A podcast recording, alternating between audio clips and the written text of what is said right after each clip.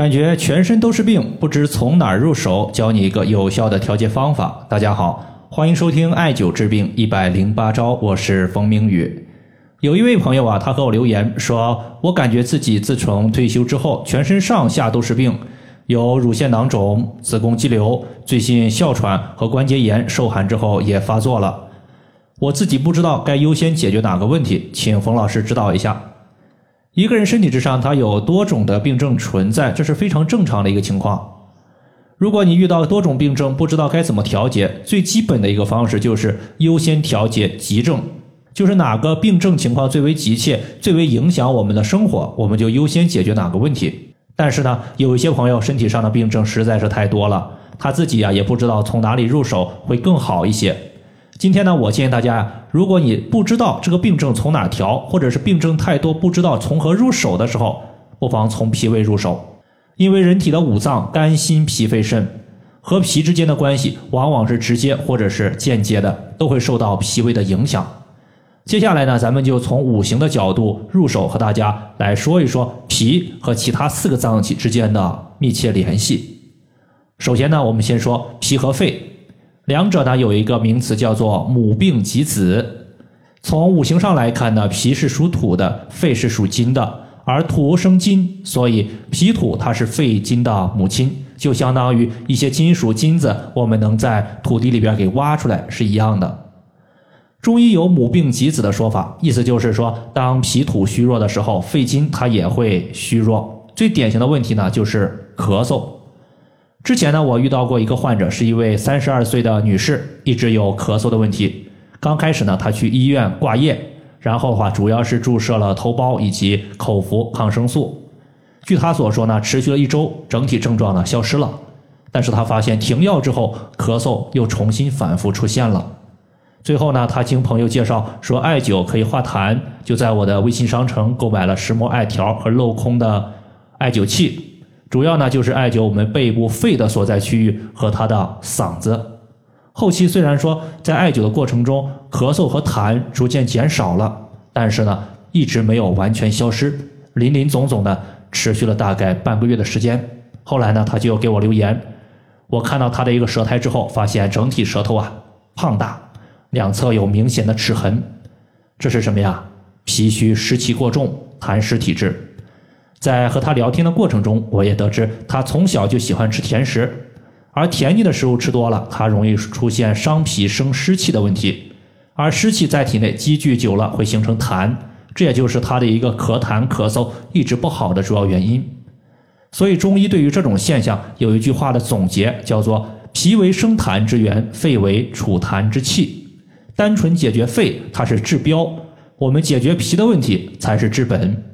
如果脾虚了，水湿得不到脾的及时运化，聚湿成痰，痰湿淤堵到肺，就会导致咳嗽、痰多这些呼吸道的问题。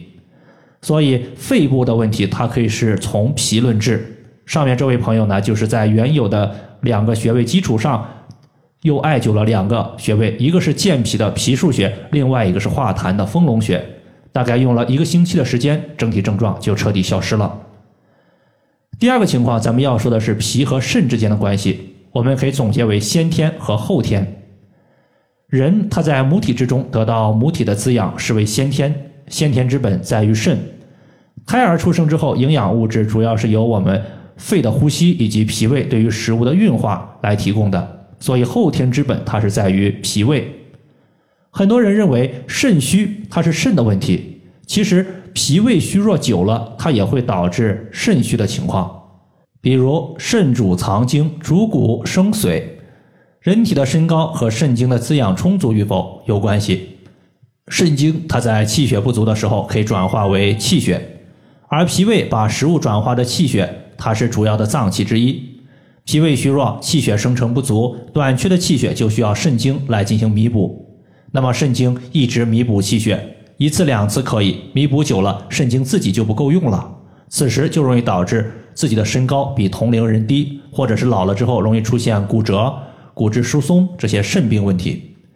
就像去年呀，有一个母亲，她咨询孩子的身高情况，她说孩子头发黄、不长个儿、不爱吃饭、黄皮寡瘦。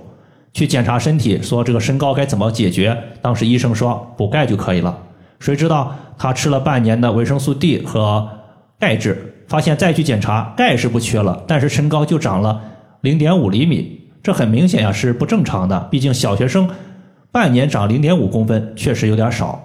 后来呢，这位家长他就自己学习中医知识，知道了肾和骨骼生殖密切相关，他就想问一下，当孩子艾灸命门穴、关元穴和涌泉穴来重点补肾的时候，可不可以调节身高的问题？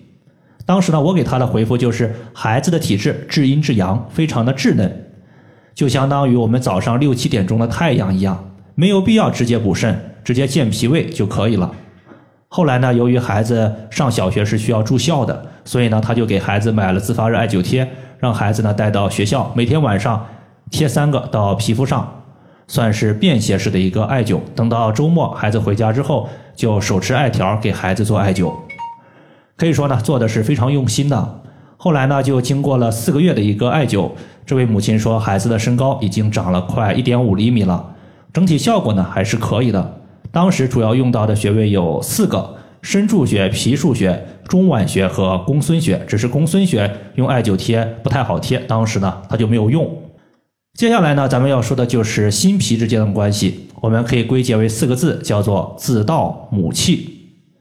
从五行来看，心属火，脾胃属土，而火生土，所以说心它是脾的母亲，就相当于是孩子没有钱了，会伸手向父母要钱一样。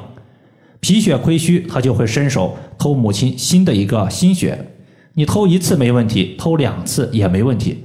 但是脾胃一直虚弱，一直偷心血，早晚会导致心血不足。就像很多心脏病的患者，多半他都有脾胃功能虚弱、消化不良、便秘，或者说其他的一个消化问题。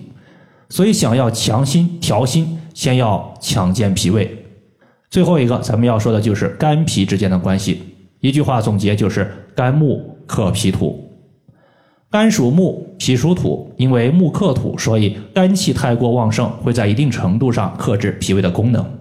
比如我们和别人吵架之后，心情特别差，会说今天气都被气饱了，不想吃饭，说明肝火旺导致的易怒，使得我们脾胃消化被克制，容易出现没有胃口、不想吃饭的情况。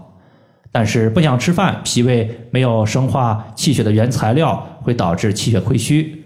气血是滋养五脏六腑的物质基础，物质基础没有了，拿什么养肝呢？所以，我们中医经常说，五行土居中，五脏以脾胃为根本。对于病症，如果大家不知道从哪里入手，可以先健脾胃，把消化吸收给搞起来。在这里呢，可以先简单的艾灸中脘穴和足三里穴。中脘穴在肚脐上四寸，而足三里穴，当我们屈膝九十度的时候，膝盖骨的外侧有一个凹陷，从这个凹陷往下三寸就是足三里。以上就是我们今天所要分享的主要内容。如果大家还有所不明白的，可以在节目下方和我留言，或者是关注我的公众账号“冯明宇艾灸”，姓冯的冯，名字的名，下雨的雨。感谢大家的收听，我们下期节目再见。